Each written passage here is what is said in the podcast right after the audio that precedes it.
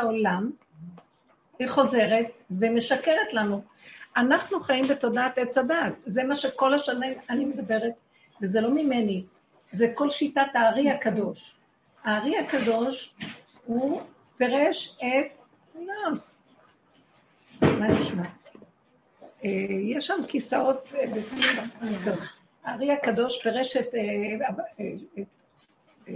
רבי שמעון בר יוחאי הזוהר, וחוקר עולמות, והוא אומר שכל הסבל שיש בעולם וכל מה שקורה פה, ויש לי גם את נושא כליו, שזה הלשם, שהוא המסביר שלו, ואז הוא אומר, כל התלאות, כל הסבל, כל הבלבול, כל מה שיש פה, והצער הנורא של בני אדם, זה הכל בגלל שאנחנו שבויים בתודעה, שהיא עץ הדת. אנחנו שבויים בקליפת עץ הדת.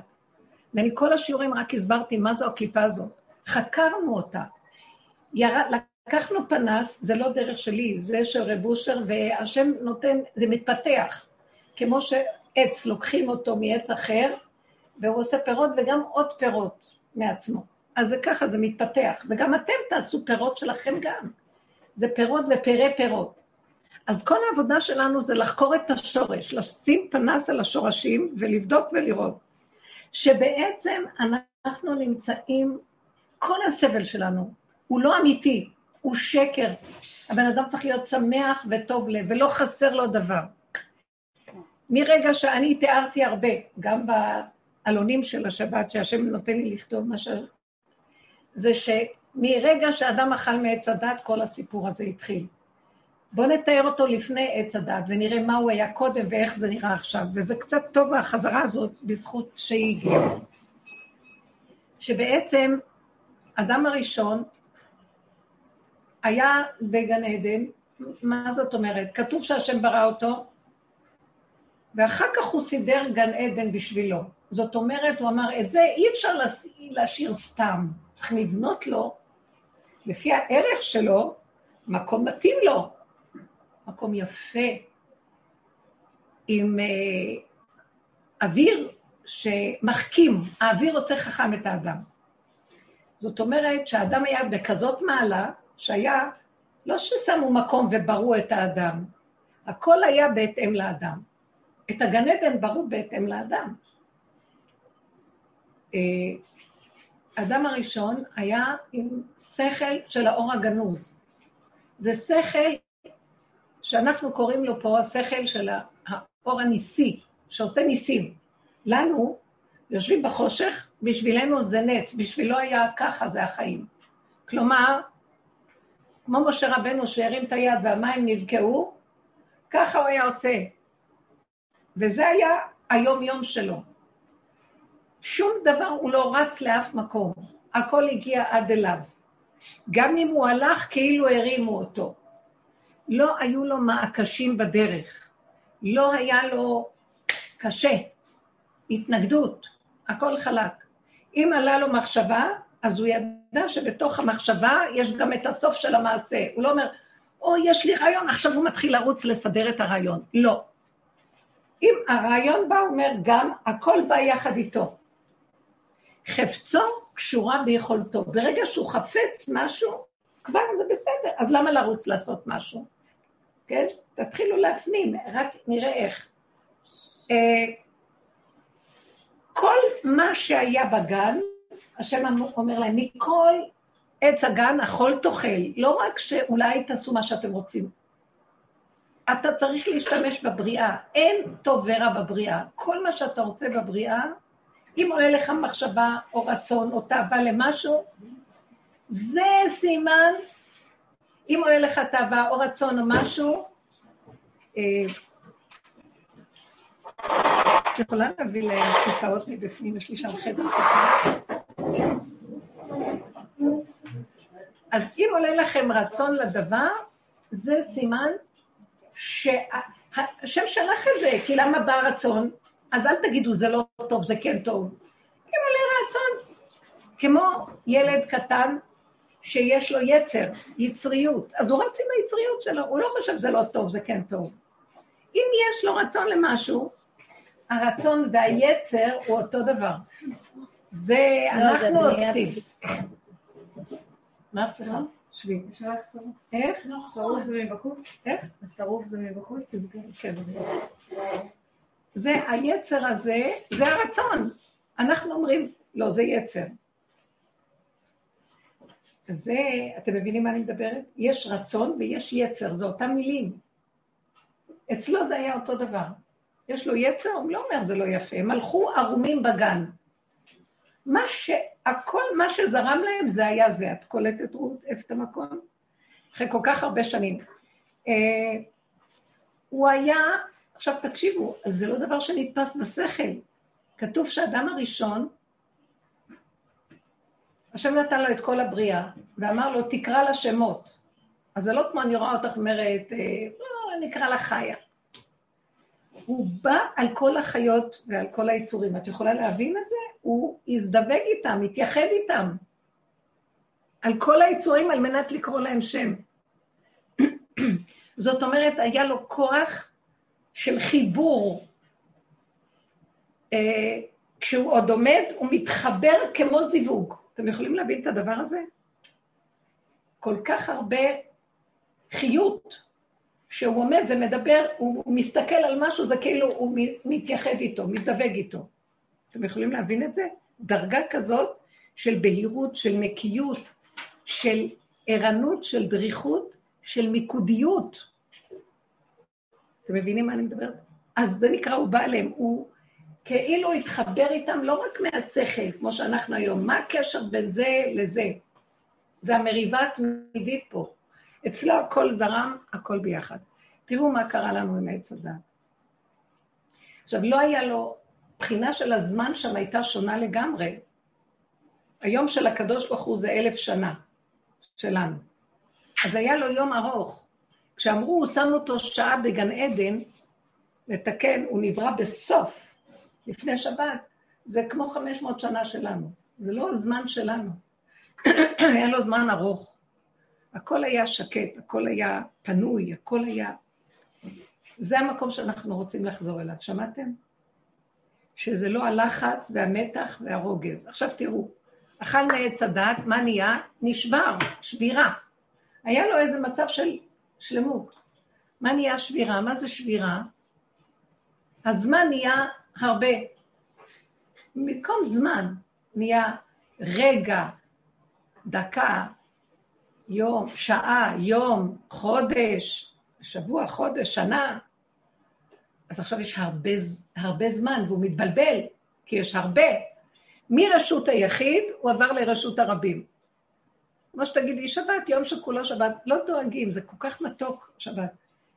הכל אה, נהיה לו כן ולא, הוא נהיה שבור, אז עכשיו נהיה דואליות, גם קודם הייתה דואליות, אבל היה יום והיה לילה.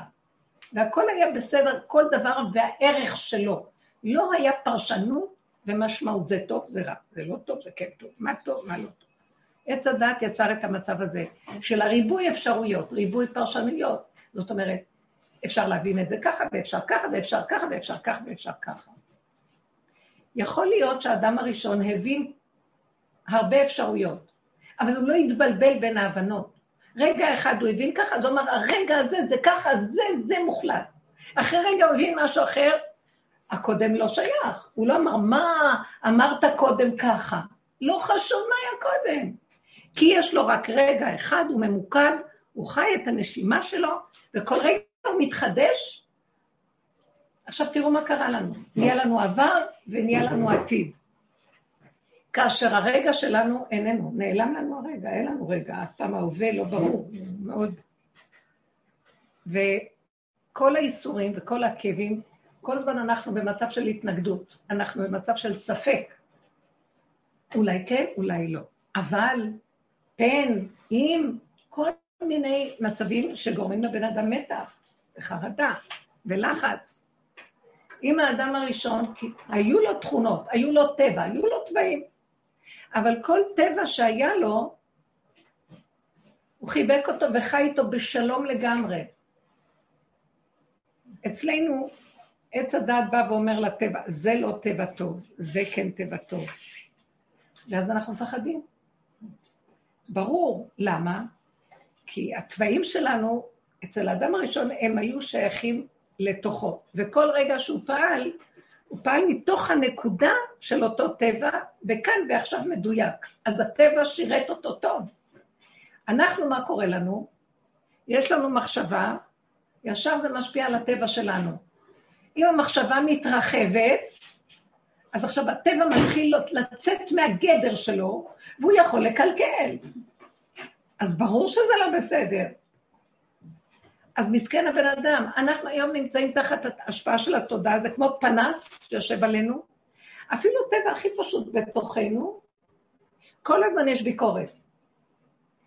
זה לא בסדר, זה כן בסדר, היית צריך לעשות ככה, לא עשית ככה, ואם תעשה ככה, אוי ואבוי. ותזהר לך, למה השני עושה יותר טוב ממך, אז תלך כמו שאף אחד לא יודע את מקומו. וברבות הזמן זה כדור של שלג, כשהבן אדם, נניח הוא מקשיב לשכל הזה, ואז הוא פועל לפי השכל, כי באדם יש מחשבה, רגש, דיבור, ומעשה.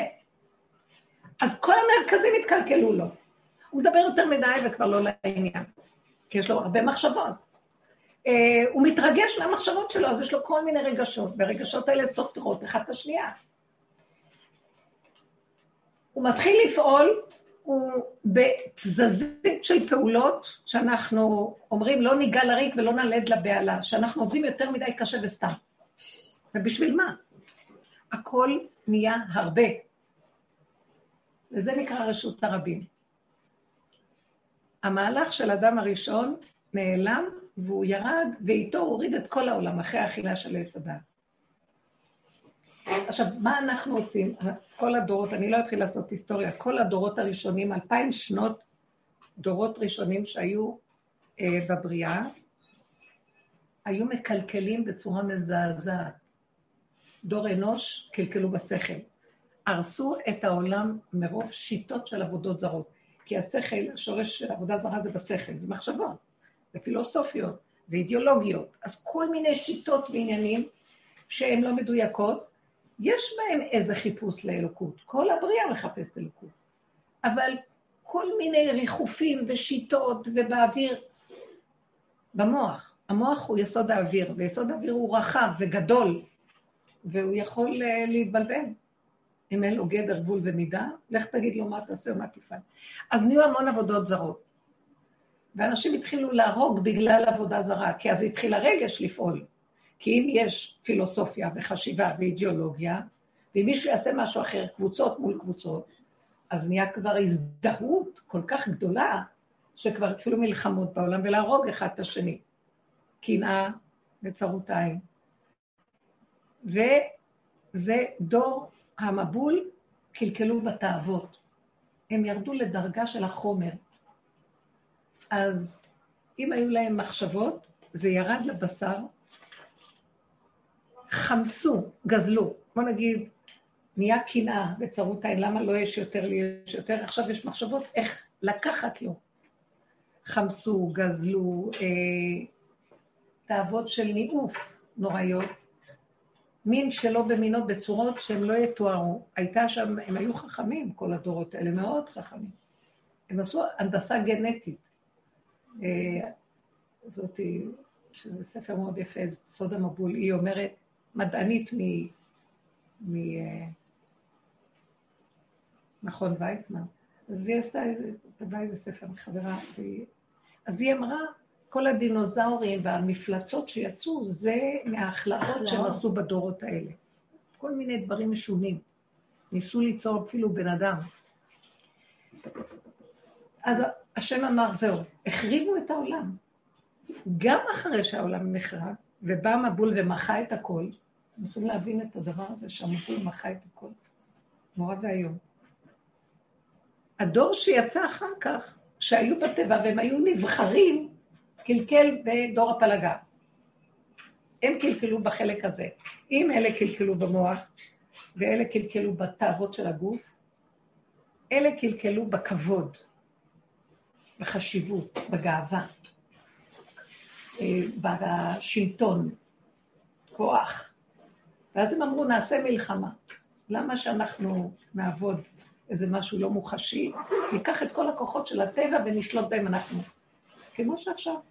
עכשיו יש את הכל, מעניין. הדור האחרון יש בו את כל הדורות.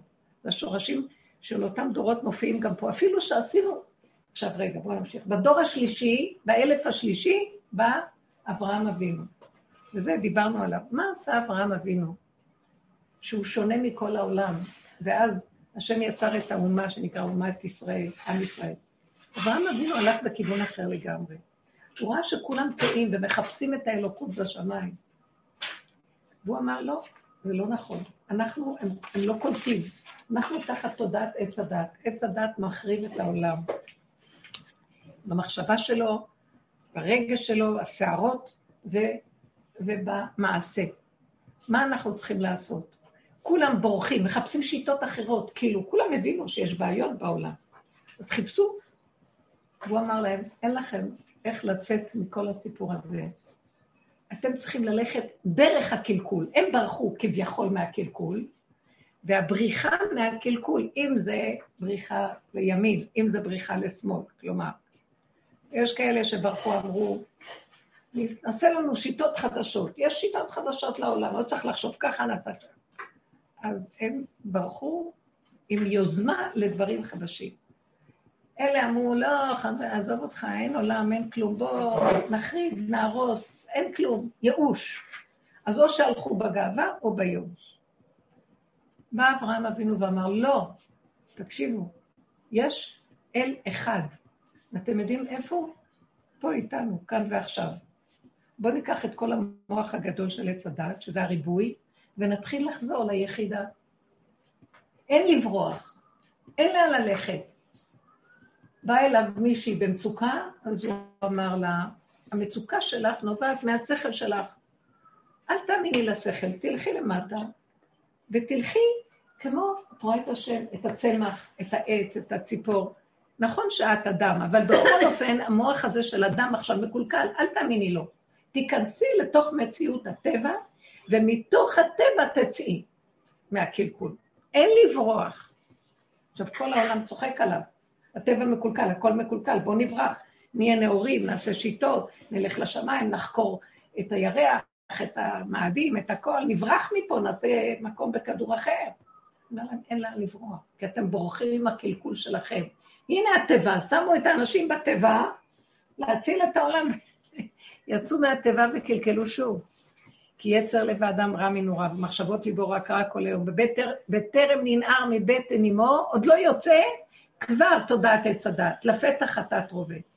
אין לנו איפה לברוח, אין, אין, אין. הייאוש הוא דבילי, הגאווה היא בריחה, אין לאן לברוח. שמעתם? אין. באה הדרך הזאת. טוב, קודם כל, אז השם אמר להם, תפסתם את הנקודה בזכות אברהם אבינו? גם כן, גם אחרי אברהם נכנסו למצרים. אני לא עכשיו מספרת היסטוריה, אני רוצה לחזור לדרך. אז הוא הביא את התורה, והתורה ברגע אחד שחררה את הכל, וחזרו להיות כמו האור הגנוז של האדם הראשון. מה שהאדם הראשון לא הצליח לעשות, אז השם אמר, עם ישראל כעם יעשה, יתקן את העולם. עם האור הגנוז. אדם הראשון נשבר, גם עם ישראל נשבר, הלוחות נשברו. כל הגלויות נשברו, אף אחד לא יכול. למה? אני אגיד לכם איזה יצר יש פה בעולם, וזה הסוד של הכול. כולם רוצים להיות גדולים. קיבלנו תורה, רוצים להיות גדולים בתורה. קיבלנו אה, עבודת השם. בואו נלך בעבודה ונהיה רוחניים. כל הזמן האדם רוצה לעשות ככה. זה מה שאמר להם הנחש. אם תאכלו מעץ, תהיו כמו אלוקים. אז כל הזמן אנחנו בדמיון של גדלות. וזה מה שמפיל אותנו כל הזמן. כי אין לתקן את השבירה עד שהבן אדם לא יכיר שהוא מציאות של שבירה. והוא יודע שהוא מציאות של שבירה ונפילה, בלי להישבר. זה הכי קשה בעולם. אז אין, עם ישראל, טוב, אדם הראשון שנתנו לו את הכל לא הצליח. עם ישראל גוף יותר חזק, גדול, שקיבלו תורה של האור הגנוז. האלוקים מתהלך בתוכם, מדבר אליהם. אחרי רגע חזרו לעשות, שברו, העגל. לא יכולים. הביאו אותם לארץ ישראל, בנו בית ראשון, שברו, בית שני, שברו. כל הזמן התודעה הזאת עלינו, ואנחנו לא יכולים לחזור למציאות שלנו. לא יכולים לתקן פה. עכשיו, אני אגיד לכם את האמת, בואו, זו בגרות נפשית מאוד גדולה להודות באמת. האמת שאנחנו שבורים ולא יכולים לתקן. אז מה נעשה? השלמה, קבלה, הכנעה. אז מה אני אעשה? תעשי מה שהגוף שלך צריך עכשיו, תורידי את הראש לגוף. תעשי מה שצריך כאן ועכשיו. יש לבן אדם שכל, אבל מדויק מה שהוא צריך, כי הטבע של עץ הדת זה מיד להרחיב אותו, להגדיל אותו ולהפיל אותו. איך האדם ידע? אם הוא מכוונן בדיוק, הסיבות, יש סיבות בבריאה, שזה השכינה, שזה אור אלוקי ששוכן איתנו, אבל בתוך הנפילה. אם אנחנו חיים איתו, הוא עוזר לנו להגיד, פה תעצור, פה מספיק, אבל אנחנו לא קשובים לו, לא קוראים את הסיבות. אנחנו מתבלבלים מהמוח. כשהמוח סגור והולכים בריק, ריקני, אבל יש לאדם שכל, אבל כשהוא נקי, המחשבה הזאת היא טובה, אבל הוא צריך להיזהר לא לגדול איתה, לא לתת לרגש לסחוב אותה ולא לתת למעשים לגדול. קטן. זה אומנות הקטנות. איך ללכת בקטנה, ובדבר קטן להיות מאוד שמח, ולא יותר. ועוד רגע אחר בא, ועוד יותר. למה לי לשים את המוח שלי בהדי קו שם דרך מנה? למה לי לשים את המוח שלי במה עם העולם? אני לא יכולה לעזור לעולם, ויש לנו סוג, אנחנו סוג של אנשים שאוהבים לעזור לעולם. את רוצה לעזור לעולם, את לא יכולה לעזור לו מפה, את יכולה לעזור לו רק מהגוף. איך? כשאת יורדת בעבודה הפנימית האמיתית שלך, זה כאילו לרדת, לרדת, להיצמד לדפנות, עבודת הגולם. קודם כל אנחנו, מה עשינו? שמנו פנס, כאילו יש, בוא נגיד ככה, יש זחל, בזחל יש אחר כך גולם, ואחר כך יש פרפר. זה שלושת השלבים. עשינו, התבוננו בשכל, ואמרנו, וואו, למשל, בא מישהו להרגיז אותי. לא, אף אחד לא בא להרגיז אותי, אבל מישהו מולי, הוא אומר משהו, זה מרגיז אותי. או לא חשוב מה הוא עושה. ואז אני מגיבה, אני אומרת לו, ואז הוא מגיב לי, ואז אני מגיבה, הוא מגיב, אני מגיבה, הוא מגיב. בעבודה שלנו אנחנו אומרים, השם שלח אותו, השם, השכינה איתנו כל הזמן, יש כאן אנרגיית חיים, שכינה. השכינה חייבת להיות בבריאה, אם לא, כל מה שאנחנו רואים שחי זה רק ממנה, אבל לנו נדמה בתודעת עץ הדת שזה אנחנו. זה השקר. יש לו שפה, תודעת את זה. I, you, אני, אתה, הם, כולנו, אנחנו. זה ריבוי. אין כלום, את והוא ואני, הכל זה דבר אחד. אבל זה השפה. אם אנחנו רק יכולים להשתמש בה בחיצוניות ובפנים לדעת שאין עוד מלבדי. אני קודם כל ואין אף אחד, אבל לא בצורה של אגו, בצורה פשוטה. אבל אני מתייחס לשני. השני לא שייך לי, השני הוא שייך לבריאה, לשכינה. למה אני עושה אותו שלי? הוא לא שלי, כלום לא שלי פה. אדם חי לבד, נולד לבד, מת לבד. זה פה, ישר קניינות, בעלות, זה שלי, זה זה, ההוא אני רוצה להיות כמו זה, ואם אני אקח את זה, אז זה הכל שלי. אני רוצה לעזור לעולם. אני לא יכולה לעזור לעולם מהמקום הזה. אז האגו שלי רוצה לעזור, זה לא טוב. יש בתוכי שכינה שמחברת אותי לזה, לזה, לזה, לזה, כאשר זה אאוט. כי אם, אם זה יהיה פה, הוא גונב את השכינה. השכינה עושה הכל, והוא חושב שזה הוא, וזה גניבה. אז עכשיו, אני נתתי, בא מישהו, והוא לא מתנהג אליי יפה, ואני אומרת לו, כמה נתתי לך, זה יפה שאתה מתנהג אליי ככה? זה לא יפה. התחיל לחשבן חשבונות, יש לו הרבה חשבונות רבים. ובסופו של דבר אני מסתכלת ואני אומרת, אבל מה שאת עושה זה לא ממך. אז למה את מתרגזת ממנו? הוא לא קשור בכלל. זה לא יפה, זה לא דרך ארץ. נכון, הוא לא מתנהג יפה, יש דרך ארץ. אבל אני, זה לא קשור אליי, זה הוא צריך להיות בסדר. מה קשור אליי? למה שאני אסבול ממשהו שלא קשור אליי? אין טיפשות יותר גדולה מזאת. כי אני מקשרת את עצמי לכולם, אז גם לקלקולים של כולם. והסבל של כולם גם עליי. אז הוא יוצר לי סבל שלא היה קודם. מה אכפת לי מה יגיד לי, לא יגיד לי, כן יגיד לי, מה הוא יעשה, לא יעשה. מה אכפת לי אם יש כאן עולם וכולם משקרים? אה, הקורונה. בטח שזה הכל שקר. יכול להיות שיש יורד איזה משהו משמיים, יורד אור של הכתר, שזה יורד לעולם שהמוח מלוכלך, שהתודעה מלוכלכת, תודעת עץ הדת, האמת הופכת על המקום לשקר. זה אור, כי אין שקר בלי אמת. אין יכול להיות שקר. השקר, השקר ניזון, אנחנו נותנים לו חיות, הוא לא קיים.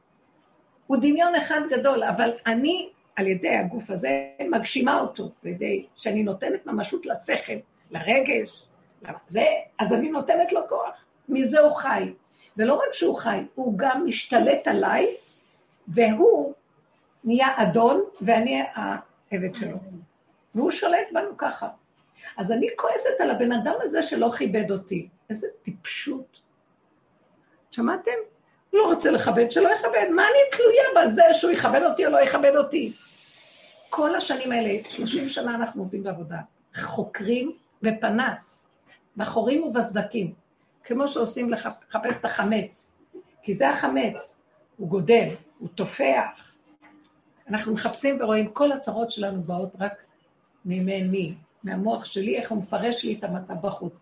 אז אני אומרת, כשאנחנו מזהים את זה, אז אנחנו צריכים לעצור את זה. מאוד קשה לעצור את זה. כל כך אנחנו מכורים, כמו לסם, זה סם, סם המוות. אנחנו מוכרחים לענות, מוכרחים להתווכח. אנחנו מאוד כאובים, אנחנו מקנאים. ככה הכדור הזה עובד. מה נעשה? איך העבודה שלנו היום?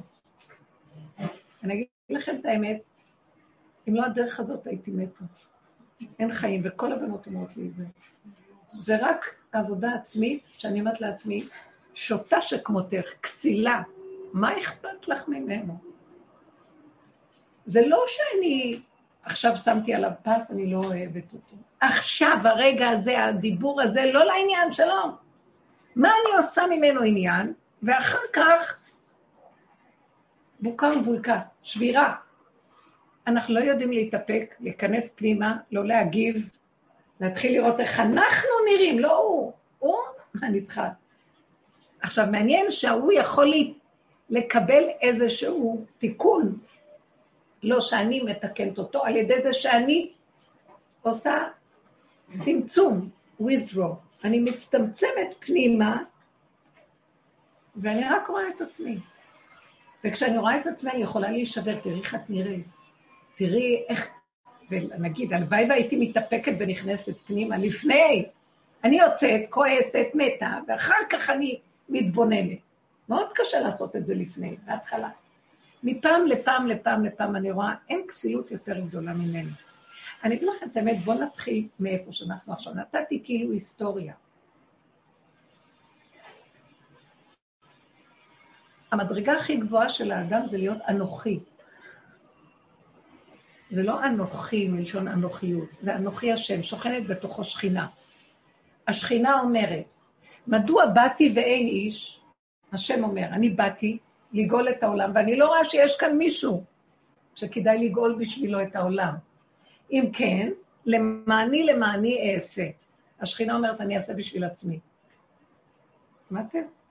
אני אגאל את עצמי. זה מה שאני אומרת פה.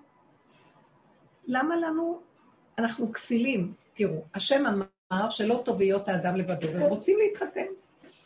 יצר איש ויצר אישה, כי אמר שטוב שיהיה שניים.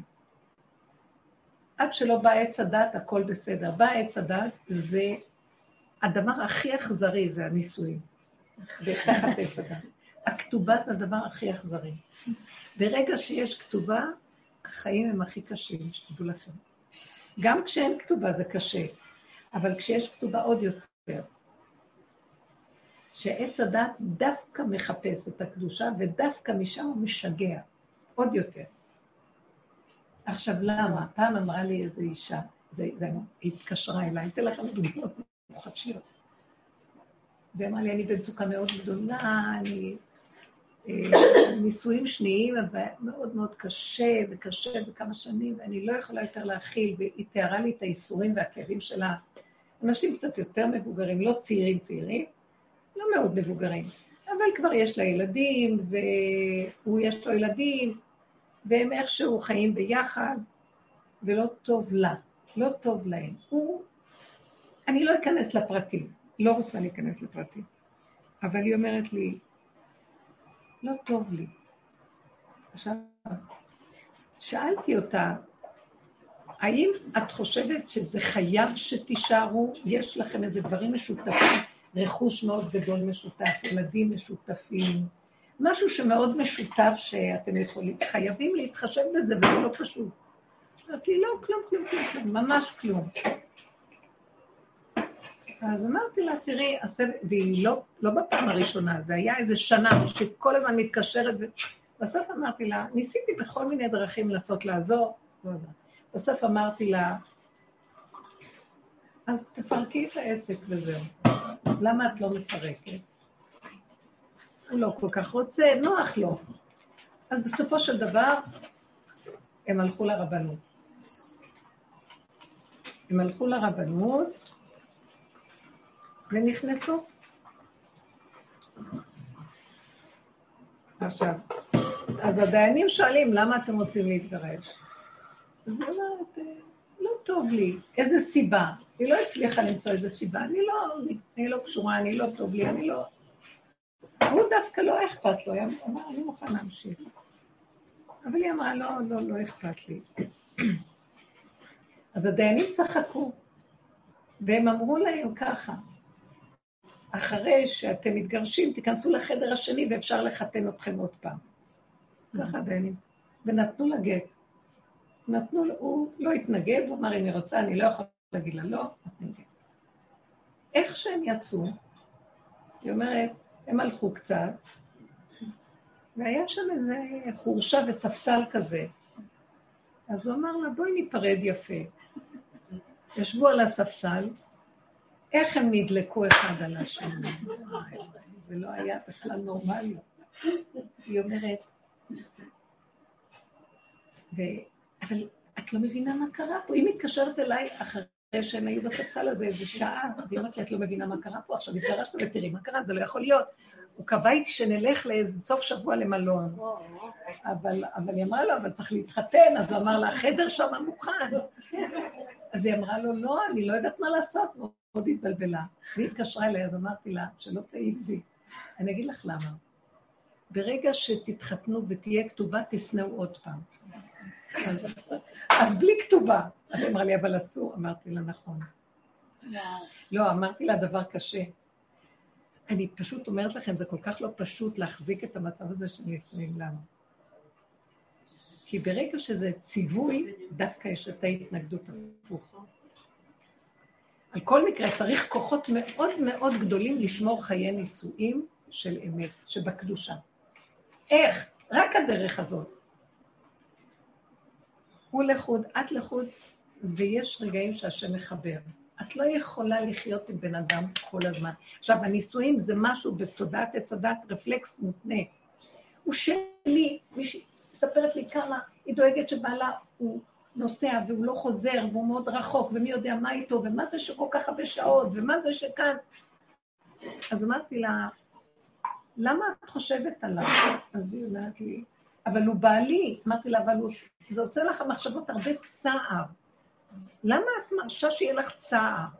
אבל הוא בעלי, אני צריכה לראות מה קורה. אז אמרתי לה, את לא עסוקה מספיק. תראי, הוא עסוק, תהיי גם את עסוקה. לא, אבל אני צריכה לדאוג איפה הוא, ומה הוא, ומה הוא עושה, ולא עושה.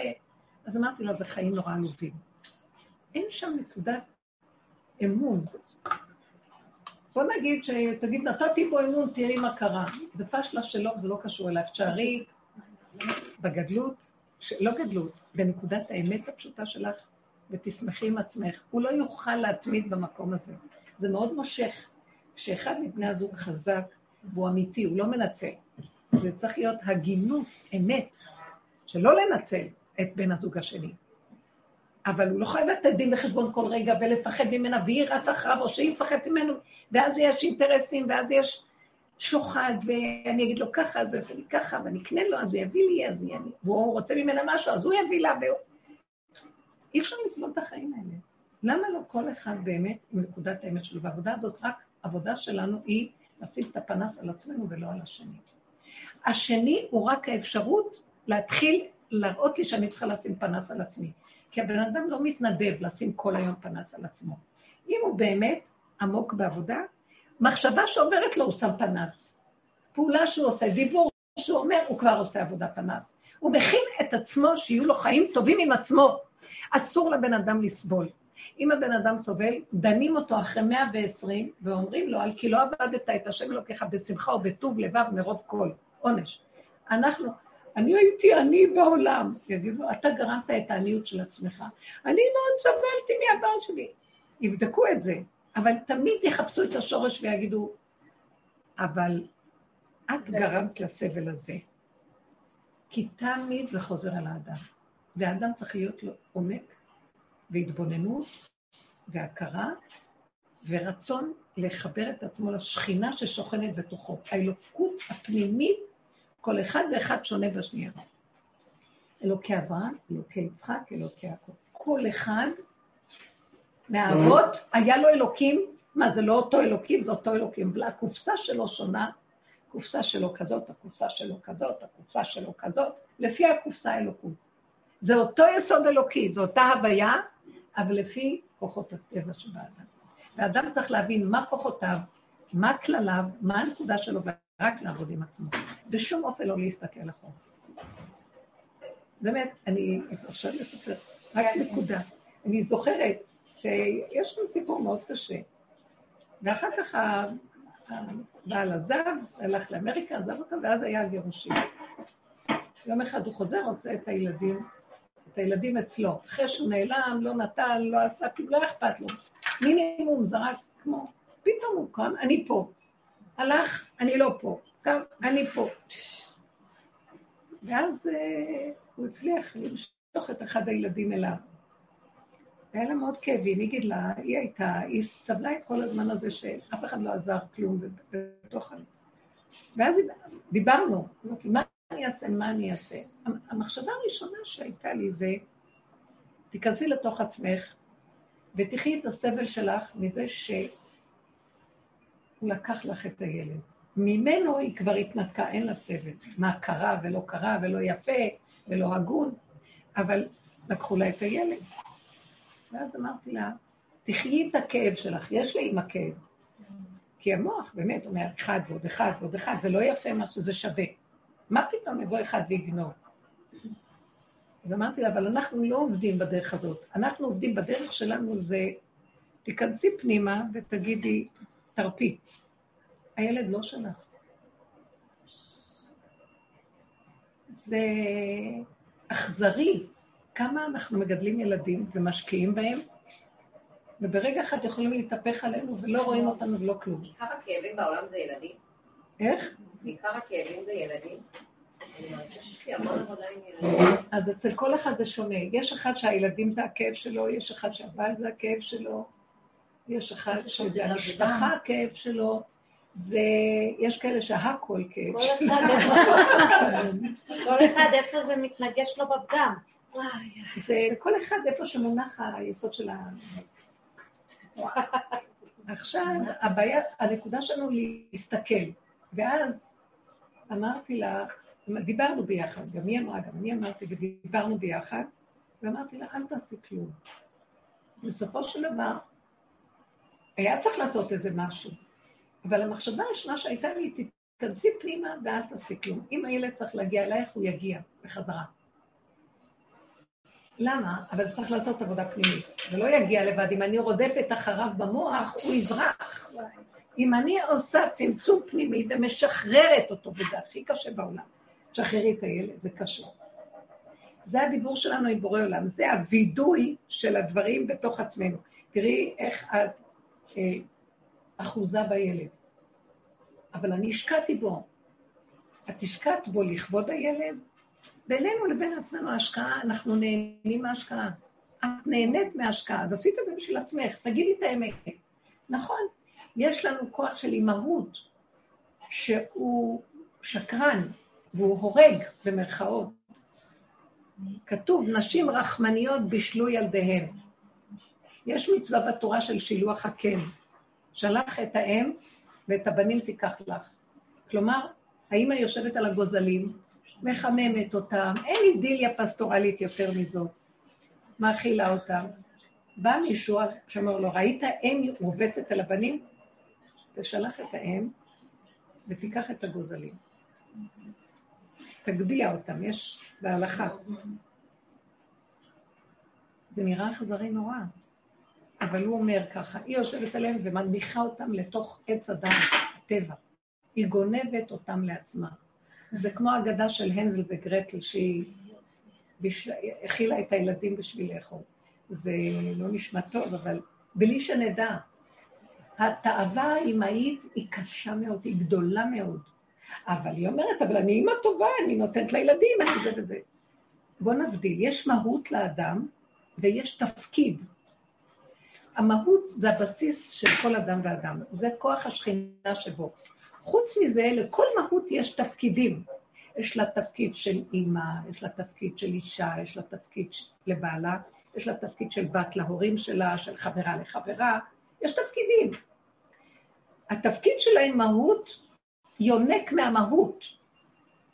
אם היא לא יונקת מהמהות והאימהות התגברה ואין איזון ביניהם, הילדים שבויים. והיא שובה אותם באכזריות, והיא לא שמה לב, יש אכזריות בדבר הזה. בתת הכרה יש משהו שכל ילד כועס על אימא שלו. יש משהו בתת הכרה, כי היא קבלה אותו. זה לא, יש, יש צמצום ועבודה שמזה הוא צומח, יש משהו שכובל ויש לו איסורי מצפון, זה מזה. יש לו חרטה, זה מזה. יש לו כל מיני כעסים, זה הרבה פעמים מזה. אני לא נכנסת עכשיו בזה, אני רק נוגעת בשטחיות בדברים. הרבה במשך השנים לקחנו את הפנס ונכנסנו בחורים ובסדקים בכל התוואים שלנו. כל אחד והטבע שלו. ונגענו בנשיות, נגענו באימהות, נגענו ב... וראינו שאנחנו גנובים מפה, זה מה שמרחיב ומגדיל. תפקיד קטן, את עושה ממנו גדול. זה בסדר, תפקידים, השם נתן תפקידים, השם רוצה שאיש ואישה יהיו ביחד. אבל האישה התגדלה על האיש, האיש התגדל על זה רוצה לשלוט על זה. כל הזמן זה ככה. תופסים מרחב לא הגון, ולא יודעים לדעת לתת לכל אחד את המקום שלו. השם נשא תפקידים בעולם, והתפקידים התבלבלו, ולכן יש הרבה צער. בוא נגיד, בקללה, איש צריך לפרנס את אשתו, ואישה מגדלת את הילדים. אבל הכל התבלבל. אישה התגדלה, אז זה כבר, הוא לא מחייב כבר ל... גם היא כבר קיבלה עצמאות שפעם לנשים לא היה. אז הוא לא יכול להגיד לה כל דבר מה לעשות, כי יש לה את העצמאות שלה. אז היא גם לא יכולה לדרוש שהוא יעשה מה שהוא מחויב. אף אחד לא עושה שום דבר במקום, והעולם מתבלבל מאוד מאוד. אבל זה טוב מאוד. יש בזה משהו מאוד מאוד טוב, מה שקורה היום בעולם. הבלבול הזה, קודם היה סדר בבלבול. כי העולם היה מאוד מבולבל, ואז באה התורה ועשתה סדר. אבל גם התורה, מרוב סדר, היא עשתה סדר בעץ הדעת. היא לא הזיזה את עץ הדעת. כשזז עץ הדעת, מתגלה שכינה, מתגלה אמת, לא צריך סדר. הכל מאליו פועל. הטבע פועל מאליו, חוק הבריאה פועלת מעליה. כל אחד מחובר עם עצמו, ומעצמו הכל מסתדר. אבל כשזה נגמר, ובאה דעת, זה כמו שהלבישו עלינו משקפיים וכובע, ואנחנו פועלים דרך זה. אז בסדר של התורה, אחרי שנשברו הלוחות הראשונים, אז חייב לעשות מה נכון, מה לא נכון, מה טוב, מה רע, מה מותר, מה אסור, מה כשר, מה פסול, מה טהור, מה טמא, מה חייב ומה זכאי. עושים סדר, ויש דינים. אבל גם זה התלכלך, למה? כי בשכל עושים את הסדר, אבל המידות מלוכלכות. זאת אומרת, יש מה שאנחנו אומרים, לא, זה הלכה, אבל יש דברים שלא הצטווינו עליהם. אז אני יכול להתנהג איך שאני רוצה. התורה לא אומרת לי, אל תנצלי את הילד, או אל תשלטי. התורה אומרת לי את הכללים, אבל אם המידות לא מדויקות, זאת אומרת, אם השכל של התורה לא נכנס לתוך המידות, ומדייק, מדייק, מדייק, אז אני אעשה שטויות. שכל כמו ספרייה בראש, כאשר במציאות אני לא מחוברת. ושם הרעות הכי גדולות, וזה נקרא חילול השם, כאילו. אתה משתמש בשכל של תורה ובהתנהגות שלך, אתה לא אה, מוכיח שאתה באמת מה שאתה יודע, אתה גם חי את מה שאתה יודע. זה המהלך כל הזמן בחקירה שלנו בהתבוננות. כי אני לא רוצה להראות לשני, תשמע, יש לי אמת. אני רוצה את הנקודה של האמת עם עצמי. אני, חבל לי על החיים שלי. חבל לי לא לנצל את המציאות שלי פה במצב הזה, בגלגול הזה, לא יודעת מה זה גלגולים, בחיוב, לפרק את כל השקרים האלה, את כל אולם המראות של כל הדמויות וכל הסערה והבלבולים, ולראות שהכל שקר ואין שום דבר. למה שיהיה לי חיים רעים בגלל מישהו? האדם צריך שיהיה לו חיים טובים בשביל עצמו. יש לי אה, בן שהוא לפני בר מצווה. ופתאום הוא התעורר. התעורר כאילו, לא יודעת, פתאום נהיה לו טענות, איך אנחנו מגדלים אותו, איך אנחנו זה, לא יודעת מה הוא רוצה. איך אני אמורה לקרוא מה אני אמורה לעשות? בהתחלה כאילו חיבקתי אותו וצחקתי, אבל הוא כבר מעצבן. אני הייתי נותנת לו כאפה. לא, הוא כאילו, את רואה שהוא כלול בפני עצמו ובגיל התבגרות מתחיל אבל א', אני מסתכלת עליו ואומרת, אין לי כוח לתקופה הזאת. מצד שני, פתאום נהיה לו טענות על כל דבר, כן, את כזאת, את אומרת, אני ככה, את אומרת, ככה. זה לא הנערים, כאילו. מה אני צריכה לעשות? לפי הדרך. מה לעשות לפי הדרך? תגידי לי, לטלפס אתה ניצחה זה? נרשם? מאיפה הקולות האלה? קודם כל, הכלל, הכלל בדרך שלנו זה, אנחנו רוצים לראות, אה, אנחנו עוקבים אחרי השקר של עצמנו, של התודעה ששולטת בנו. אני לא יכולה לעבוד על עצמי בחוץ, אין כזה דבר. אני חייבת רק לעבוד עם עצמי. אבל אדם לא רואה, אין אדם רואה ניגי עצמו, רק מבחוץ. כן? כתוב בגמרא, כל הנגעים אדם רואה חוץ מניגי עצמו. זאת אומרת, רק מבחוץ הוא יכול לראות את הנגעים של עצמו. ככה בעל שם טוב פירש את זה. זאת אומרת, שעל ידי זה שקורה לי משהו מבחוץ, עם השני, אינטראקציות. אז אני צריך להיות בעולם תמיד, אין לברוח למדבר ואין לעלות על הר גבוה ואין לברוח מעבר לים, אלא תמיד בכל המציאות איפה שאנחנו נמצאים, שם מתחילה העבודה. זה היה אברהם אבינו, בתוך העולם, בתוך המקום הכי קשה בעולם. אז הילד עכשיו הוא רק המראה והמקל והסיבה להראות לי את עצמי. מה אני רואה? בהתחלה אני ישר אומרת לו, לא, אני, מה אני רואה? מה שראיתי אצלך זה שאת מנסה עכשיו, הוא במצוקה, ואת מנסה לעזור לו מהמצוקה שלו.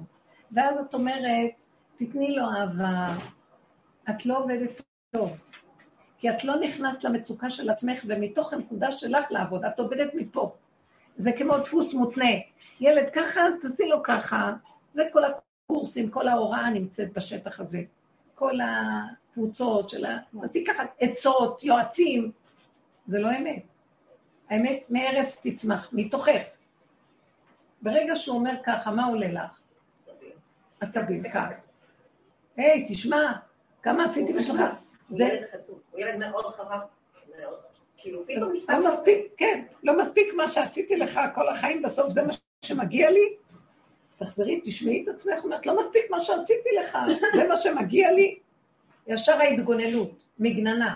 אנחנו מאוד, אחת הנקודות של עץ הדת זה אנחנו מאוימים עד מוות. מה יגידו עלינו, איך נראה בפני אחרים. אה, אה, אנחנו תלויים בסובב. אין חרדה יותר גדולה ביסוד האדם, אין עבדות יותר גדולה מהתלות הנוראה הזאת שיש בעולם. יש לנו עבדות משוגעת. מה יגידו, איך אני אראה, מה יחשבו. אפילו אני עם עצמי, ביני לביני, שאני אהיה בתודעה הגבוהה שלי, אני, אני אה, בתנאים של עצמי.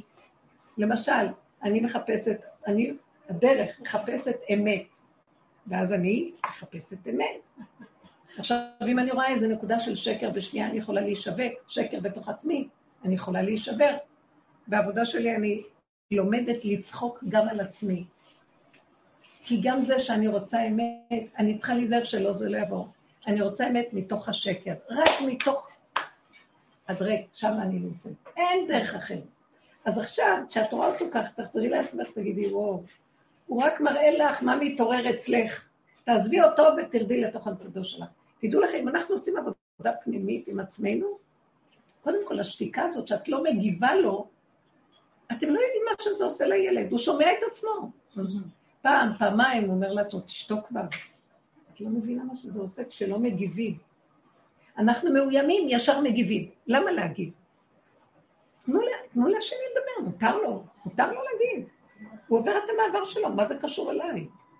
אני מאוימת, כי יש, לי יש בעלות על הילד ועל העולם ועל יש ילדים, וילדים שומעים את החוצפה, ואת יודעת, את עומדת כאילו... תקשיבי רגע, וזה בדיוק הנקודות. אנחנו כל הזמן רוצים לכבות שרפות, ומה יהיה ולא, ואנחנו צריכים, אין כל חי, לדאוג לכל העולם. ואנחנו לא עובדים בשורשים. אז כל הזמן אנחנו רק מכבים, והילדים רואים את זה, ודווקא.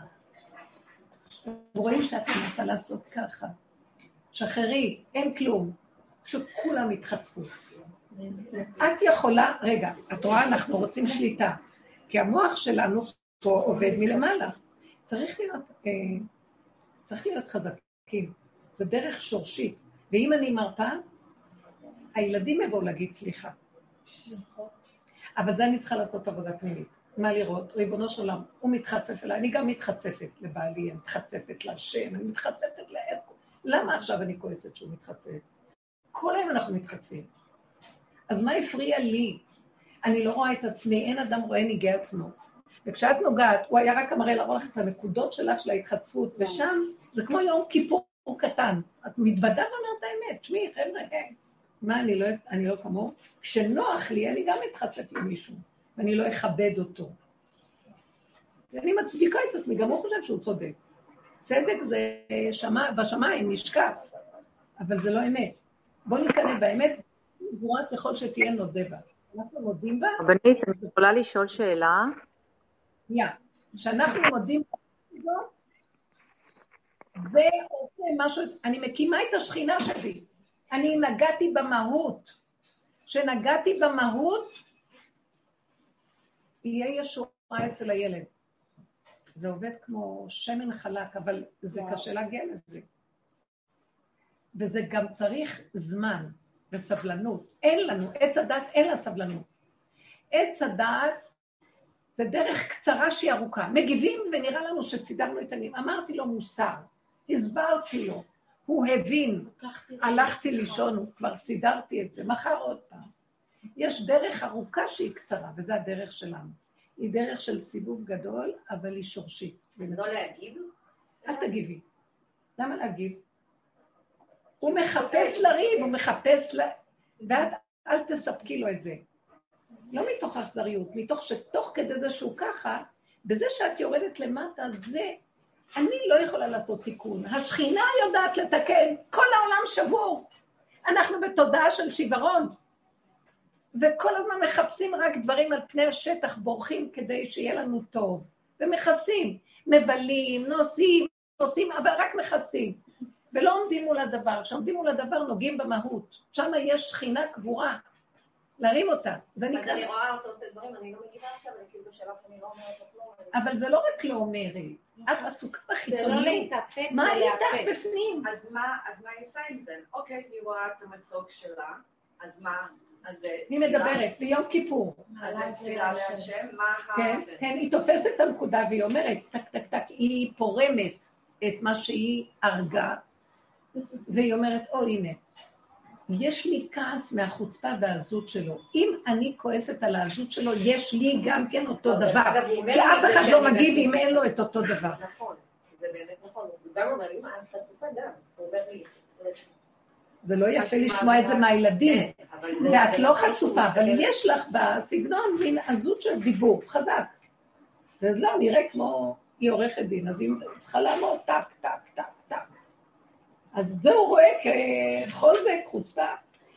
אז אנחנו צריכים להבין אותה ממקום אחר לגמרי, וכשאני לא נופלת עליו, וצריך לזה חוזק פנימי. עכשיו, אם אני יושבת ומנסה להיות חזקה, זה יישבר. אבל אם אני עסוקה עם עצמי, החוזק נובע מזה שאני, מעניין לי, אני חיה עם הפירוק של עצמי, אני עסוקה בנכון, אז אני לא אכפת לי ממנו.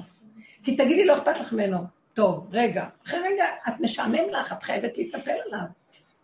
אנחנו צריכים להיות עסוקים, הדרך הזאת, היא תופסת אותנו במוח דק ועדין, בחורים ובסדקים, אין לכם מושג איזה גאוניות באינטליגנציה הרגשית, לא פה, באינטל... לקחת את השכל ולשים אותו בתוך המידות, זה הכוח של אישה. בהבנה, בבנייה הפנימית. זה לא כמו הגאונות של הזכרים, זה משהו אחר. זה אינטליגנציה עמוקה פנימית, אין לכם מושג מה שזה עושה. את מקימה שכינה. השכינה, זה, מה זה שכינה? אנרגיית החיים. אנחנו דורכים עליה והרגנו אותה. היא יכולה לסדר לנו את הכל. הכל נובע מבפנים, הכל, כמו אדם ראשון היה, הכל מאליו פועל. הוא לא צריך לעשות כלום, עד אליו הכל הגיע. הוא נגע בנקודה שלהם. הוא היה מחובר. מהחיבור שלו הוא התחבר לכל החיים, והוא קרא להם שמות, כמו שאמרתי לכם, הוא הזדווג עם, הח... עם, ה... עם, ה... עם כל הבריאה. מה זה? זה לא זיווג, כמו שאנחנו אומרים, זה זיווג כי הוא היה מחובר מעצם חיבורו, וברגע שהוא נגע, הוא התקרב למישהו, זה כבר חיבור. חיבור פנימי, במהות. זה לא היה מהתפקיד שלו כאדם, ממהותו. זה, אנחנו רוצים לחזור למקום הזה.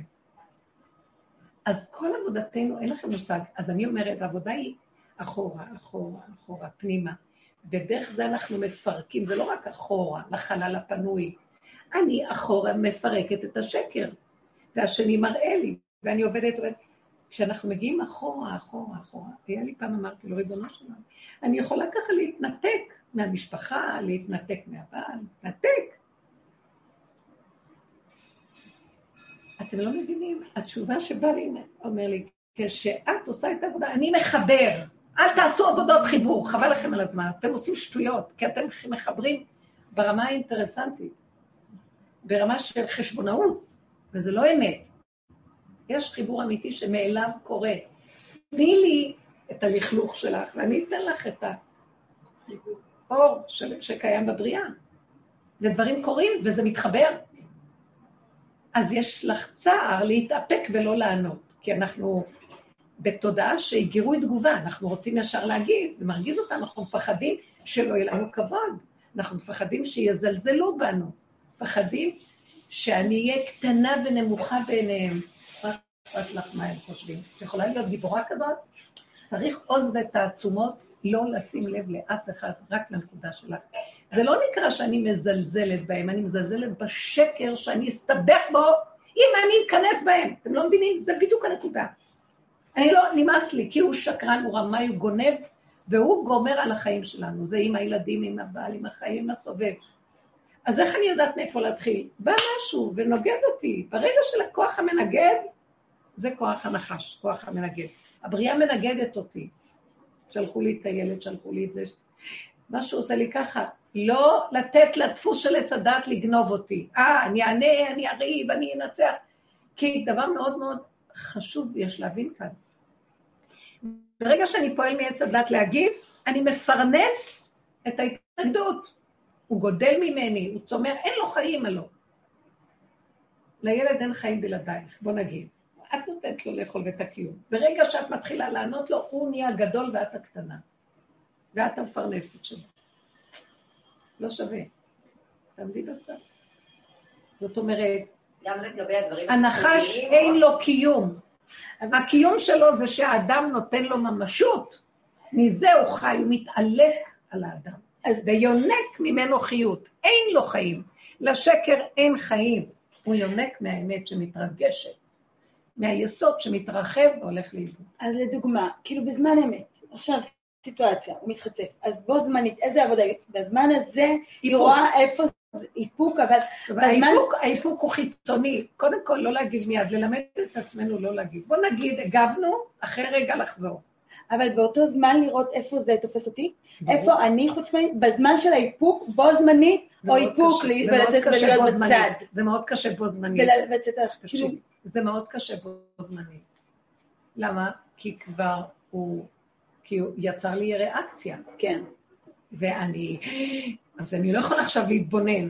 אז דבר ראשון, האיפוק מאוד עוזר לי להפנים וללכת לאיזה... הסחת הדעת, תסיכי את הדעת ממנו.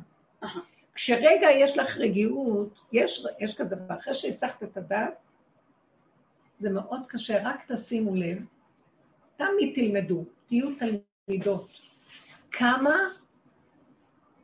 יש לך, אחרי שאת עזבת אותו, כמה המוח טוחן אותך, מה הולך פה, לא הולך פה, כן הולך פה, לא הולך פה, מה? את לא יכולה להשיג רגיעות במוח. לא כל שכן להתחיל להכניס את המוח להסתכל בעצמך, רק תראו באיזה רמה אנחנו חיים. וכל העבודה הזאת מביאה אותנו לדרגה אחרת של אדם. אתם קרואים אדם. להיכנס, קודם כל להסחת הדעת, ללכת למקום אחר, לפעמים פיזית, לצאת, ואחר כך לראות, תראי איך את צוערת, ואז לקחת את אותו כוח, במקום שהוא יטחון אותי פה, אני טוחנת אותו בתוך המציאות. תראי איך את... הוא רק מראה לך את עצמך, תראי, תראי. בוקה ובוקה. אמר מילה, הלכת לאיבוד. תראי איך את נראית. אין לך שליטה, אין לך כלום. מישהו אמר משהו, שכן אמר פעם פה רבו, שכן אמר איזה מילה. השכן הזה עלה לו, זה ענה לו, וואו, מה שנהיה מזה. אז אשתו של זה רצה לדבר עם זה ויצא, והיה כאן. אז אני אמרתי, ואני כאילו רצה להגיד משהו, אמרתי לו, בוא לא נגיב, מה אכפת לך? תעמוד בצד, והכל ידעך. אז אצלנו לא היה כלום מזה, ושם נהיה מוקם בוקה. אמרתי לעצמי, אם רק היו לרגע, מישהו היה שותק שם ולא עונה. מה? הכל היה מסתדר. הנקודה שאצלי קופצת, וכל פעם אני לא יודעת אפילו באיזה מקום זה, אני מזהה את המצוקה שלו, אני יודעת שזה בא לו, כאילו, יש בר מצווה, הוא לא יודע מה עושים, לא עושים, כן עושים, ואז כאילו כל פעם יש לי נקודה שאני אומרת, טוב, אז אולי אני בטח מעץ הדעת, כאילו, מהמקום של, טוב, הוא בלחץ מהר בבר מצווה ורוצה לדעת, ולכן אני, כאילו, יש לי נקודה שמרצה אותו. כן. אז את יכולה.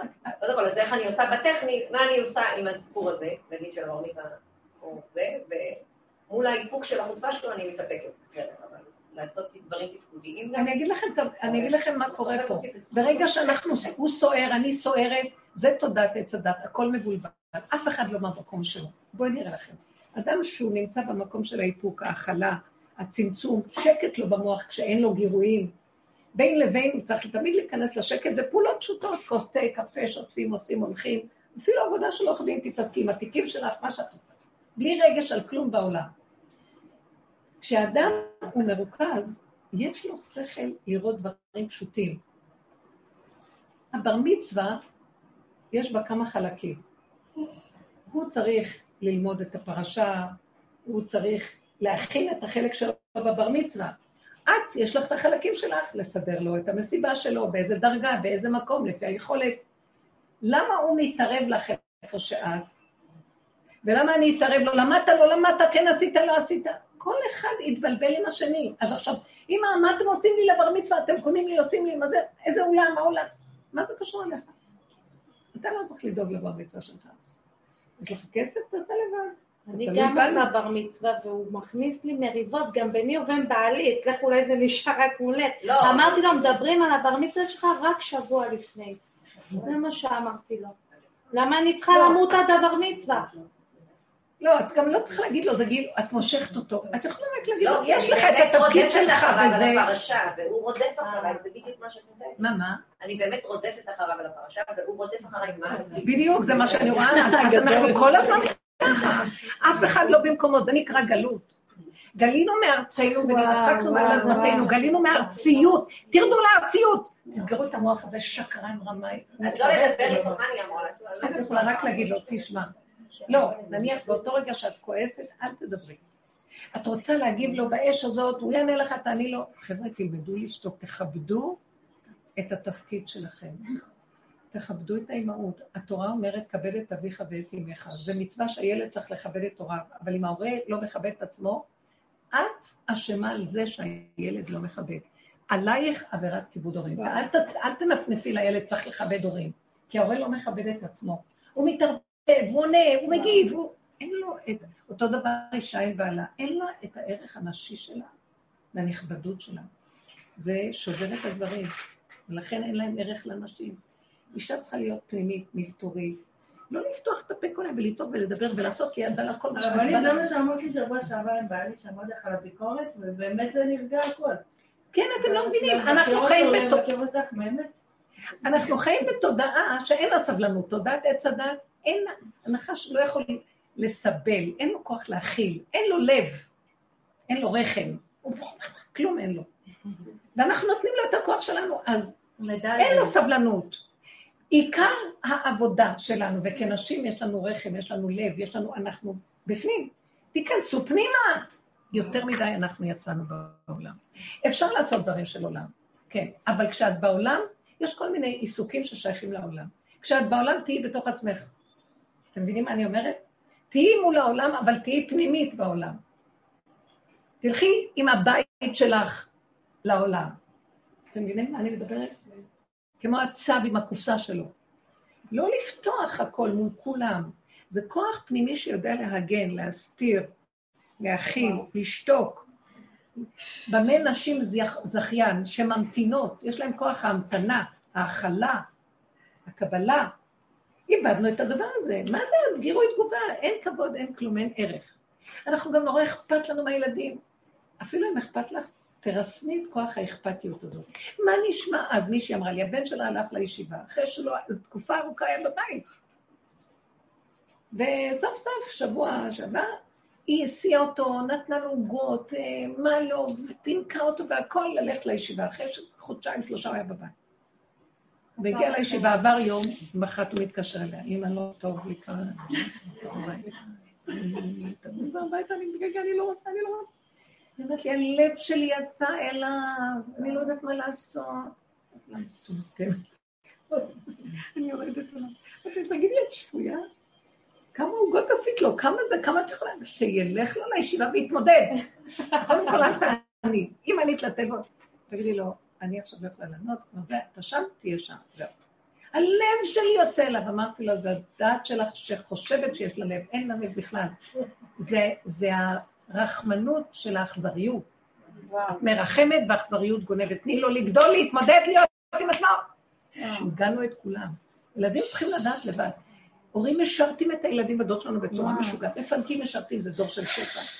שהילד ישרת את תורה מגיל שלוש, מגיל שנתיים, אני אומרת, תביא לי את הנעליים, הנכדות של באות. תביאו לי, תיתנו לי. הן רק באות לבקש ממני משהו, אני יודעת שהן באות, אומרת, תביאי את זה, לכי תעשי אני אמרתי לאחותי פעם, יש לי אחות, ואימא שלי הייתה מאוד, היא ככה הייתה. היא הייתה כל הזמן רק מבקשת מאיתנו דברים, מהילדים. בצורה כזאת מאוד יפה. ויום אחד אחותי אומרת לי, בוא נלך אה, להגיד לאימא זה וזה וזה. אני זוכרת את זה, אז אמרתי לה, חנה, לא כדאי לנו. היא תגיד לנו לעשות משהו, אז אל. היא ידעה איך לנצל, אבל זה לא היה, זה היה משהו אחר אולי, לא חשוב. אני רק אומרת, זה להפעיל את הילדים, לתת להם תפקידים, וגם לא לדאוג אם לא, ואם נשברים, טוב פעם, רחמנות שלנו, ואנחנו ישר עושים בשבילהם הכול. אז דבר עם הבר מצווה הזאת, תעזבי. לא להגיד לו לקרוא, מה אני עושה? לא, קודם כל, יש רגע שהוא לא מדבר ולא כלום, את יכולה לגשת אליו בעדינות. להגיד לו, אנחנו דואגים שיהיה לך עולם, זה כמה חברים אתה רוצה להזמין. דברים קטנים לשתף אותו, שיהיה לו רגיל. אבל לא שהוא בעל הבית. יש דברים שצריך לדעת, לעשות את השררה, כאילו, אין זה משהו של... יש שטח שהוא שלך, יש שטח שהוא שלי. אני אגיד לכם את האמת, אני לא אכנס עכשיו בפרטים, גם מישהי כאן רצתה לשאול איזו שאלה. מישהי רצתה לשאול שאלה בתוך ה... כן, אני רציתי לשאול, שלום לך. איזה כן. כיף לכם כולכם ככה בבית הרבנית. אה, אני מנתניה, כן, ואני בבידוד כבר אה, שבועיים, וחזרתי גם אה, מפריז, והייתי גם שם בשבעה. קיצור, אני הרבה זמן בבית, אחרי כל. הסגרים למיניהם, אבל אני גם בטוב, אני לא עכשיו נכנסת אה, לזה. מה שרציתי אה, אה, להתייחס אליו זה בהתחלה, פתחת את השיעור עם כל כך הרבה עוצמה, בכל אופן זה פגש אותי, עם האדם הראשון שהזדווג עם כל, עם כל יצור, נכון? ברמה הרוחנית וברמה, יכול להיות גם הפיזית, אני לא יודעת, אבל ברמה של חיבור ישיר, מעצם הנוכחות, איזו ידיעה פנימית, איזה להכיר ככה. זה לא היה פיזי, לא היה לו גוף שלנו היום, אז זה לא היה ברמה הזו. כן, אז ברמה הרוחנית של מפגש של נוכחות, של קרבה, כן. של יכול... לא יודעת, אבל זה מאוד כן. כזה זעזע אותי. אני, אני יודעת שזה, את מדברת איתנו על אה, תודעה ממש ממש גבוהה, וזה מאוד גם נוגע, ב... פתאום נגע בי בכלא שאני נמצאת, שאני מרגישה לפעמים שהזוגיות עם כל המקום של עבודה של באמת 12 שנה, שכמעט הכל התפרק, אין את המלחמות ויש כבוד והבנה וקבלה ונעימות, וכמו שאת אומרת, אוכלים ביחד, ודברים ממש אה, בסדר. אבל הנשמה עדיין מרגישה את הכלא הזה, את הרצון בחירות אמיתית לצאת מהבעלות והשייכות שאני עדיין חווה בתוכי. ו- ואני, ואני מתרגלת את המקום הזה של אין לי שייכות, לא עליך ולא, ולא אתה עליי, ואנחנו... ועדיין אני רואה עכשיו, כשאני בבידוד המתמשך ואני רוצה להתקשר לאנשים, אני אומרת, אה, לא, אז רק לנשים, ואם אני מתגעגעת לחברים, אוי, זה יכול לפגוע בו, כל מיני דברים כאלה של מחשבות שלא נותנות לי בעצם את החופש ואת החירות האמיתית לפעול מהיצר שדיברת עליו בהתחלה. אז את צריכה לעשות את זה יותר חזק. אני אגיד לכם את האמת, היא עכשיו מתארת שהיא בבידוד. והיא באמת עשתה עבודה מאוד גדולה, ויש כבוד והכול. כמו שהולכים בדרך, יש איזו הפרדת רשויות, מה שנקרא.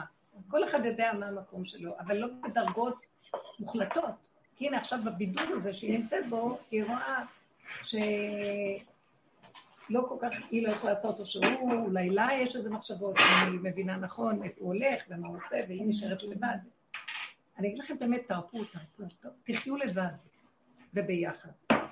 מי שחי באמת מסכים, מסכים, מסכים לנקודה. עכשיו, אה, מסכים שהוא משהו אחר, את משהו אחר, ולא רודף במחשבה, ברגש אחר השני, יש משהו שמאליו מחבר, יש כבוד, יש יחס וחיבור.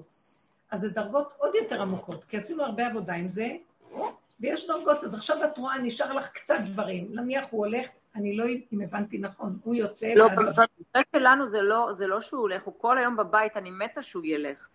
זה בדיוק... אנחנו שנינו בבידוד והוא כבר מלא, אנחנו חודשים כבר בבידודים והסגרים, והכל טוב, כי באמת יש לי חיים מלאים, מלאים. כל הקורונה הזאת, כל הקורונה הזאת זה אמתלה. זה הכל, אה, זה השם משחק איתנו ומראה לנו. להתראות מתוקה. השם משחק איתנו, ובואי, בואי, יכולת מפה. הוא משחק איתנו ומראה לנו, תראו איך אתם נראים. הוא רוצה עכשיו לפרק את תודעת עץ הדת, זה סוף הזמן. ואלה שעשו הרבה עבודה לפרק את זה מבפנים, מאפשרים שגם בחוץ יש פירוק. ואנחנו מאפשרים שהעולם עכשיו יתפרק גם בחוץ. אז זה תהליך, אבל הוא מראה לנו איזה כסילות, איזה מגוחכים אנחנו. לשים את כל בני המשפחה ביחד. בהתחלה עוד היה נחמד בגל הראשון של הקורונה. הוא נתן חסד, כמו בגן עדן. כולם היו ביחד ולאף אחד לא היה אכפת מאף אחד. למה? כי שם בגן עדן כל אחד היה מחובר עם הנקודה של עצמו ולא היה, אה, לא היה אכפת לו מהשני. כאן, במקום מה שקרה לנו פה, זה השם נתן את זה במתנה. כל אחד הרגיש טוב עם עצמו, אז לא אכפת לו מה השני, שלישי, רביעי. בגל השני הוא לקח את המתנה ומראה לנו את הדברים כהווייתם. אף אחד לא יכול לסבול אף אחד יותר מרגע. הילדים זורקים את ה... אה, ההורים זורקים את הילדים למסגרות, ויאללה, יש להם את היום שלהם, והבעל לא רץ מאשתו, ואישה חצה מבעלה, וכל היום... עכשיו הכריחו אותנו, אין לאן, הילדים בבית. הבידוד הזה, איש ואשתו בביתו, ואין, אין... כל זה רק להתבונן ולראות. אף אחד לא סובל אף אחד. גם את עצמו הוא לא סובל. גם את עצמו הוא לא סובל. כי אין באמת עצמו. כל המציאות של האדם הוא רק במוח, עץ הדת. כאילו יש אני ויש אתה ויש הוא וזה עצמי וזה עצמו ועצמנו ועצמכם וכל ההטיות. אין, זה רק דמיון העצמי. אין עצמי, יש רק שכינה באדם. כשאדם מחובר עם אנרגיית החיים נכון ואין את המציאות הזאת של הסדר הנוראי הזה במוח, לא מפריע לי אף אחד. אני לא, כי למה? אני במשבצת שלי ואף אחד, יש חוק, לא יכול לנגוע לי במשבצת, ואני לא יכולה לנגוע לו במשבצת שלו. יש חוק היחידה. אם יש מה שנקרא השגת גבול ביחידה, השגת גבול יכולה להיות רק במשבצת, שזה לחם חוקי, זה חוק גבולי, מישהו יפרוץ את זה, הוא ייענש, אני לא צריכה להעניש אותו. הטבע יעניש אותו, השכינה, חוק הטבע יעניש אותו, כי הוא פרץ גדר. אבל אנחנו עושים הרבה גדרים ואומרים, פרצת גדר, אף אחד לא במקום הנכון שלו. אם היינו באמת במקום הנכון שלנו, לא היה מפריע לנו שום דבר. שיהיה רעש עד מחר. הייתה אישה כזאת, חברה אצל רב אושר שנים, היא סיפרה לי, אה, היא אישה מדהימה, שנים, תלמידה של רב אושר, ברמות שאי אפשר להבין איך היא עבדה עם המוח שלה. והיא הייתה הנהגת שלי, הייתה לוקחת אותי, אמרת לה, אני אהיה הנהגת שלך. אמרתי, לא, אצלנו מי שיותר למטה הוא יותר בקיצור, היא אומרת לי שהיא סיפרה שהיה לה בעל מאוד מאוד לא פשוט, ממש, קשה ברמות. אה, היא הייתה גננת והיה לה גן בבית, והייתה עובדת מאוד קשה. באה לילה, רוצה לישון. שם לה את המוזיקה בפול ווליום בחדר שינה, כשהיא הולכת לישון. אז היא הייתה נשברת. היא המפרנסת בבית, היא מביאה איתי עיקר פרנסה, לא חשוב מה ההצדקות. יש איזה גבול לכל תעלול. היא הייתה הולכת לשאול את רב אושר מה לעשות. אז רב אושר אמר לה לא לריב איתו ולא להתווכח. הוא אמר לה, את צריכה להגיע למצב שהמוזיקה והשקט יהיה אותו דבר. וזה רק עבודה שלך לסגור את האוזניים, את המוח הפנימי, לא את האוזניים בחוץ. הייתה תלמידה אמיתית. הוא דרש מהתלמידים שלו עבודה. והוא אמר לה, אל תגיבי. אז היא אומרת, מה עשיתי? כל פעם שהוא מדליק, אני במיטה לא מגיבה. נכנסתי, התחלתי לצלול לתוך עצמי, לצלול, לסגור את המוח, אבל חזק, כי כל הגירויים זה מהמוח. אפילו שזה פיזי, המוח מפרש, נותן לזה גדלות פי כמה וכמה ממה שזה. והיא נכנסה פנימה, פנימה, פנימה. היא אומרת, הייתי מגיעה למדרגות שנרדמתי ולא שמעתי שום דבר ולא יכולתי. זה הוא רצה ממני. שאני אנצל את המצב הזה לצמיחה הפרטית שלי. סיפרה לי סיפור אחר, הוא באמת היה קוקוריקו, לא יודעת מה. היא ישבה במטבח, ועל הראש היה שם תלוי סינור מגומי כזה. סינור ששמים סינור. אז היא ישבה ושתתה קפה במטבח, הוא בא, פתח את הדלת, היה דלת למטבח, דלת הזזה. היא אומרת, לקח את המצית של הסיגריה והצית את הגומי, את ה...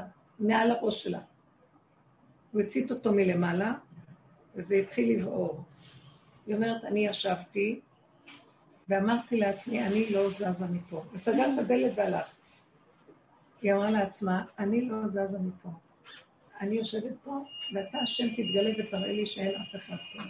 שמעת? היא הגיעה למקום כזה, כן, לא צרחות, לא צעקות, משוגע, מה אתה עושה? היא ישבה. היא אומרת לי, לא יודעת, לא הרבה זמן, שניות, בוא נגיד, חמש, שבע שניות, היא לא זזה במקום. הוא לא היה קיים. הוא נכנס להוציא את הסינור וקיבל אותו בברז. היא לא עשתה שום דבר. תקשיבו, אני מדברת, אתם תגידו, רק בואו נראה איפה אנחנו נמצאים בצורה שלכם. מה יכול להיות? אני אמות אמות? מה להיות? אנחנו חיים כאילו, ומפסידים את החיים, ואם נמות לחיים האלה, אז נחיה את החיים באמת. אנחנו מבולבלים לגמרי. אחר כך הוא הגיע לכל מיני דברים, והיא, כמו שאמר לה, הוא כבר בן אדם מסוכן, תעזבי אותו. כן. אבל היא ניצלה את הנקודות כדי לקבוע בנקודה שלה. הוא לא עזב אותה רגע שם עד שהיא לא ניצלה את המצב הזה כדי לצמוח. היא, אני מכירה אותה היום, במצב שהמוח שלה נעול. אין כלום, אין. זה לא יאומן, היא עברה הרבה דברים ו... כאילו לא היה. אחרי רגע נעול לא היה, לא היה כלום. למה לסבור? המוח עושה לנו סבל. יש לנו נקודה הפוכה, אם בן אדם כל הזמן רגיל לשתוק, לשתוק, לשתוק, לשתוק, בסוף הדיבור שיוצא ממנו, לא, בסוף הדיבור שיוצא ממנו זה אמת צרופה, כאילו. אם הוא שותק נכון, יש שתיקה רועמת, יש שתיקה של תחינה בפנים, זה לא שתיקה. שתיקה של עבודה, יש רגע שהקדוש ברוך הוא, יש רגע בתוך המציאות של האדם, שהגבול יוצא ומדבר, הוא לא מתאפק כבר. והדיבור הזה השני שומע ונבהל. זה לא הוא אפילו, זה הגבול שלו מדבר. יש אמת בכל דבר, יש מקום להגיב, ודאי, אבל לא איך שאנחנו בפירעון שלנו של תודעת עץ. אנחנו מקולקלים ברמות וחייבים להתחיל לעשות זום אין. הנה, השם עושה לנו את זה עכשיו. כל מה שהוא עושה לנו מכוח המציאות הזאת, זה עבודות שעשינו שנים, שנים, שנים, זה קורה בחוץ, וגם אנשים צריכים ללמוד איך לעשות את זה בפנים. עכשיו, זאת ששאלה על המצב הזה, והיא עדיין שומעת. כל המהלך שלך בדרגות דקות, קודם כל, למה את מאמינה לבידוד? כן, אה, האמת, לא, זה לא להאמין רק לבידוד, זה המקום הזה שפתאום אני מתגעגעת. אחרי שנים שאני לא מתגעגעת, אין לי געגוע, כל כך דיברנו על זה שדי, לא מתגעגעות לכלום, הכל בא אלינו ואני נמצאת על מקומי, ויש לי חיים מהממים, באמת טובים ומתוקים. ופתאום בבידוד המתארך והחוזר והזה, עם כל השקט ויצרתי המון ועשיתי באמת הרבה עשייה טובה. לא לך מה יהיה להם בתיבות של נוח. כן, אבל פתאום בא לי געגוע לכל מיני אנשים, ואני אומרת, וואו, בא לי להתקשר לכמה חברים שהיו לי פעם, ממש ככה, ואני אומרת, אה, לא, הם גברים, אסור לי להתקשר, לא נעים, אה, אני, ופתאום בא לי המשפט הזה שאמרת בהתחלה של השייכות והבעלות, ואמרתי, אני תקועה שם כנראה עמוק, מהפחד הזה של אה, לא, לא מתקשרים ל... למה? מבינה? מה... לא הבנתי, למה לא להתקשר? אני יכולה להבין אותך, כי את חושבת, אני אתקשר, והם אנשים מסוג אחר, אז יתחיל להתפתח עוד פעם תרבות אחרת. לא, אני רוצה להתקשר לחברים, לחברים שהם, שהם גברים, והקטע להתקשר לגבר, עדיין יש לי איזה, איזה איסור כזה פנימי, וכשאמרת, אנחנו בתוך האסור והמותר הזה, אני מזהה את זה, ואני אומרת, עופרה, יש לך את היצר, תתקשרי, תרימי טלפון לאנשים שעכשיו את מרגישה אליהם געגוע, כי הייתם בקשר בעבר, ואני, יחד עם זה, אני חווה פתאום את הקושי, בגלל הבעלות הזאת, ואני מרגישה את הנשמה שלי מתכווצת, ולא מעיזה להתקשר, בגלל שזה גברים. לא, יש נקודה. אם את יודעת שאת יכולה, אם את יודעת שיש לך, אה, את מכבדת את הגבול, ויש לך הגינות לדעת איפה הגבול שאת יכולה ליצור קשר, ולא לגרור ולא לעבור אותו, ויש לך איזו נקודה של שיתוף מעניינת עם הבן אדם, וגם הצד השני הוא ברמה כזאת, אז זה לא נורא לדבר. אבל אם את יודעת שאת נגררת, ושהצד השני יכול להיגרר, אז לא כדאי לך. לא, אני מרגישה, אני מרגישה שזה אנשים ברמת תודעה מאוד גבוהה, ועדיין כדי לא לפגוע חלילה בבן הזוג שלי, שהוא... מה זה קשור? מה זה קשור? זה, זה הנקודה שלי, בגלל זה אני אומרת, זה נקודה שלי, כי, כי אני ניסיתי לדבר איתו הבוקר על זה, שעולה בי הדבר הזה, וישר ראיתי את, ה, את התגובה, ואמרתי, כמה אני באמת עם עצמי, ואני הולכת על זה, כי זה מה שאני מרגישה וזה מה שהנשמה שלי רוצה. ואני מרגישה את החשש יחד עם זה, אם זה לפגוע ואם אה, הרגל פנימי כזה של בעלות ושייכות, שכמה שפירקתי פתאום עלתה לי שוב במקום הזה של, של, ה, של הצורך הזה שפתאום נולד. אני אגיד לכם, אה, זאת עבודה פנימית. רב אושר, באיזשהו שלב, הצורך שעולה לך עכשיו, תלוי במדרגה שלך. זה דווקא אתגר כדי לכבוש אותו. מה השאלה? אני לא הבנתי. את יכולה להגיד מה היא שואלת? היא שואלת שיש לה רצון במצב הזה עכשיו, שהכל בסדר, ליצור קשר עם ידידים מהעבר, שהם אה, גברים. היא נשואה? היא נשואה. אה. היא ובעלה בבידוד, הם בבית כל הזמן. אז עולה לה משהו. והכל בסדר, אבל יש לה איזה געגוע לאיזה משהו של פעם. והיא לא אומרת, חלילה, זה לא דבר ברמות כאלה, זה רמות של אה, משהו רוחני או... שיחת, שיחת נפש עמוקה, שיחת חברית, שקשה לי לעשות, ליצור אותה עם, עם בן הזוג שלי. אין לך חברות? אין לך חברות? יש, יש, יש, יש, אבל גם חברות וגם חברים. ואני רואה את המגבלה שלי שאני יכולה רק לחברות, אני לא מרשה לעצמי, למרות שאני יודעת שזה נפשי ושזה שיחות... זה מאוד מאוד קשה לי לתת לך תשובה פה, אנחנו צריכים בארבע עיניים לדבר. אבל למה שלא תזהה את זה? תגיד, כן, אני כזאת... בדיוק, זה מה שאני רוצה להגיד לה. את צריכה לרדת לתוך הנקודה של עצמך, והרבה פעמים זה גם יכול לקרות שדווקא כשאת מדברת זה מתעורר, ואז דרך זה לעורר את זה, ומתוך הנקודה לכבוש את זה. לא, לא לעשות, מה שהתורה רוצה מאיתנו, בדרך עץ הדעת, שהתורה שבויה בעץ הדעת, זה שהיא מפחידה אותנו כל הזמן. כי היא אומרת, אתם עובדים מעץ הדת, אתם יכולים לעשות שטויות, אז אני חייבת לעשות לכם גבול, גדר ומידה.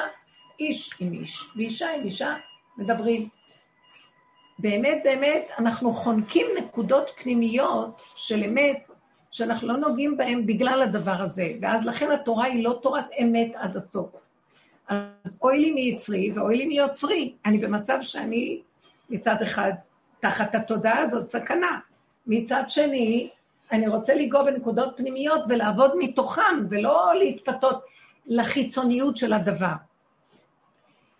אז אדם צריך להיות בעל מדרגה של עבודה אמיתית ואמיתי עם עצמו, ולחיות את סכנתו. כי בקו התפר של לחיות את הסכנה, שם יש גילוי אלוקי הכי גדול. לא כמה מטרים רחוק ממנו, כמו שאנחנו חיים. כי בגלות אנחנו אומרים, התורה אומרת, חכמים אומרים, הלוואי אותי עזבו ותורתי שמרו. אל תחפשו אלוקות. תשמרו את החוקים ותעזבו. אבל בסוף כתוב, בשירת הבריאה, התרנגול אומר בקול השביעי, עת לעשות להשם הפרו תורתך.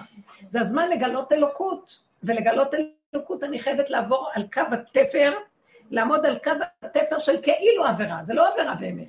נכון, כי זה השם נתן את הרעיון הזה. השם נתן לה, אבל גם השם לא רוצה שהיא תיפול. נכון. אז הוא רוצה את הבין לבין, ששם יש דקות מאוד גבוהה של גילוי שכינה בתוכך, ויהיה לך תועלת מזה, גם לצד השני, אם הוא אדם ברמה. ועל כן, יש מקום כזה, אבל uh, אם אין את המקום הזה, לכי בדרך של מסורת אבות, וזהו. צריך עבודה פנימית מאוד גבוהה לנקודות האלה. גם בתוך העבודה הפנימית הגבוהה, גם שם יש סכנה גדולה, תדעו לכם, תמיד.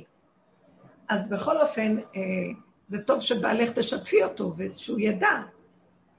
ולמה שלא תשתפו ותעשו חברות? גם אה, זה תלוי בכל אחד במהות שלו, אני לא יודעת. אוקיי, אני קיבלתי את התשובה שלי. תודה, תודה רבה. תודה דקה. רק נסכם פה לשיעור, רק נסכם ונאמר שמה שדיברנו כאן, והעיקר של עיקר כל העבודה, זה שאנחנו, קודם ההכרה, אנחנו בתודעה מקולקלת מאוד. בבקשה לא ליפייף אותה. רבו שרה אומר, תגלו את הלכלוך שלה כמה שיותר, וזה בתוך עצמכם.